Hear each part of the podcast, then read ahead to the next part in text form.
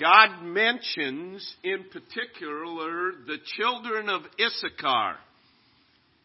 And he says of them, they were men, Chronicles 12:32. They were men that had understanding of the times to know what Israel ought to do. And then it says, the heads of them were 200 and all their brethren were at their commandment. But what a, what a, a, a great commendation of them where it says, these men had an understanding of the times and they knew what Israel ought to do.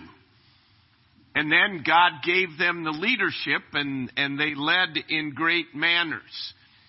You know, it's very important that we have an understanding of the times that we were, that we are in. You remember the account of Esther and she was told that you are brought to this kingdom for such time as, excuse me, such time as this. It is no coincidence that we are at these times right now.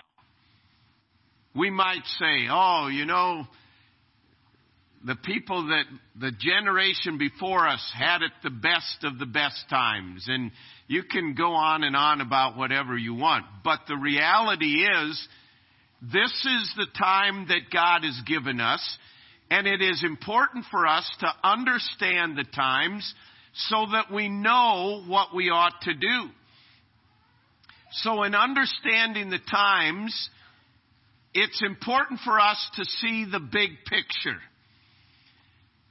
You know, it's so easy for us to get caught up in fake news and collusion and Republican, Democrat and all this stuff that we don't see the big picture.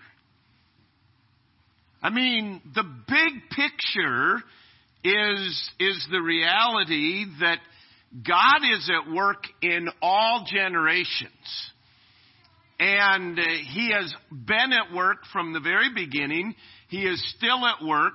He is working today to um, bring about His cause and His purposes. And we need to see where all the things that are happening today are going to lead. You know, ultimately, as we've been looking on Sunday nights, um, ultimately, everything is going to lead to a one world religion and a one world government, and it's going to lead to Antichrist. And um, the big picture, we see all these things. But it's easy for us to forget those. You know, sometimes you step back and you think, what's going on in our nation right now? You see two extremes and you see a lot of things going on and, and, and I've had people ask me, what do you think's going on? Some have said, uh, what do you think God's purpose for Donald Trump as president is? I have no idea. But sitting back and looking and seeing what's happened, good, bad, or otherwise, he is taking movements like he's removed the Johnson Amendment, meaning that churches can say whatever they want and do whatever they want. And he's taken a lot of things and done things that are right decisions and that has stirred up anger and hatred on the other side immensely. I don't know what God's purpose is for him, but I'll tell you what, it is stirring up the anger and hatred in such a manner that when the Lord comes, they will be glad we are gone. Absolutely. There, I mean, it, it's really revealing and it's, it's really bringing a division there. And the reality is, um, the majority of people that stand for truth are believers. I'm not saying all people are, but when believers are gone and the resistance that Thessalonians talks about through the ministry of the Holy Spirit is removed, these people will ha- have already developed such a hatred, they'll just be glad they're gone. But that's purely my speculation, some of that, okay? Uh, most all of that, all right? But, um, but we need to understand where we are at currently and what our present personal condition is. This chart, and a number of years ago, I don't know, um, we, we looked at this, but in, in all God's dealings, it begins with bondage, and only Jesus Christ can set free from bondage. Only truth sets free. And so when we have faith in Jesus Christ, it breaks the bondage. And then faith leads us to have courage. And it's important. We, we obey God. It takes, it takes faith. God's working in our life. It takes courage to stand for Him. When you stand for God, you obey Him in faith. It leads to liberty. That we have liberty in Christ. Where the Spirit of the Lord is, there is liberty. Liberty leads to blessing. You obey the Spirit of God, that always leads to blessing. The danger of blessing is that then we can take the blessing and we heap it upon ourselves for selfishness. Then it's, I want the blessing just for me. And then it immediately starts a, a reaction, so to speak, a chain reaction of difficult and bad things. It leads to complacency, apathy. There's not a whole lot of difference there. It leads to dependency and back to bondage. The dependency of dependent upon others. We know that we ought to be dependent upon God. Now, the key in all of this, in whatever stage we're at, is repentance. If my people, which are called by my name, shall humble themselves and pray and seek my face and turn from their wicked ways, that's repentance. It doesn't matter which place we're at here, but it all requires faith. Whatsoever is not of faith is sin. And so we need to, we need to ask ourselves personally, where am I? Have I, have I placed my faith and trust? Am I walking by faith today? What is God asking me to do that, that, um, maybe I'm not willing to do? What step of obedience, an aspect of courage that, that we need to, we can't reason this all out, but a step of obedience. The blessing that God has given to us. How are we using it? And then I want you to think, not only in your own personal life, have I grown complacent? Does it not really bother me that people are lost, that people are um, headed to hell? We we went out um, canvassing, knocking on doors, handing out flyers for for neighborhood Bible time. And Angela Rich said she came to a door, and the lady, correct me, she was here, right there. She said, Oh, I'm sorry, I'm pagan. My daughter is a Christian, did she say? So I'll give it to her. This wasn't in the dark jungles of Africa that she said, I'm pagan. This was right here in the city limits of Chariton. You think about the, the reality of where are we today as a nation in this. I have my ideas. I believe we're right here. That we are in desperate bondage as a nation, the bondage of sin. We, we are, as people, they are totally dependent upon someone else to take care of them, and we're becoming more and more rapidly that way. And the only answer is faith. So we need to, we need to see the big picture, not just the, all the little things. You hear this bill got passed. Yeah, that's a good thing. No, see the big picture and understand, wait a minute, God is at work and we know how things end, but between the end and now, things aren't going to get better. Now, God can bring, I believe God is doing great works in many people coming to Christ.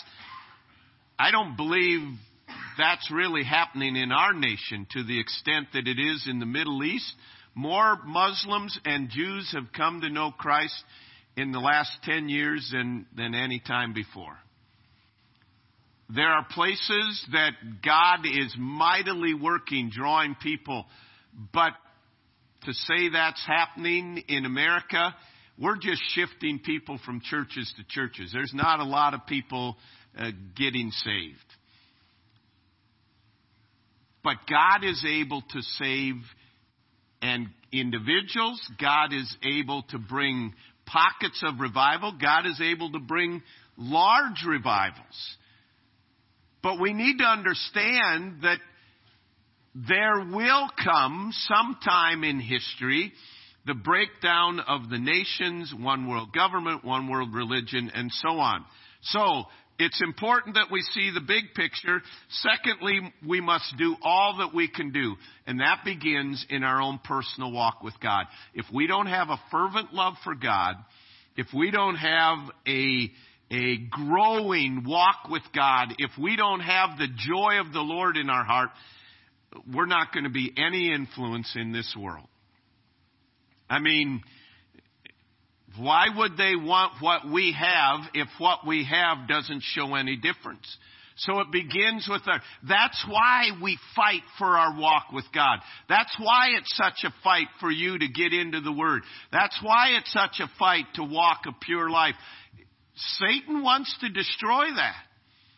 That's why it's a fight to, to not let uh, people disrupt your walk with God. I mean, we as people are mean and we're ugly and we're cruel, but that doesn't change God. He's called us to love people. And, and we're the same way. We're in desperate need of, of this. So that all comes back. We cannot, and, unless our walk with God. And then to do all that we can do, we must be interceding. We must be crying out to God, Lord, have mercy. God, we need your fresh working. I go back and I read about our founding fathers and prayer played such an important role in the founding of this country.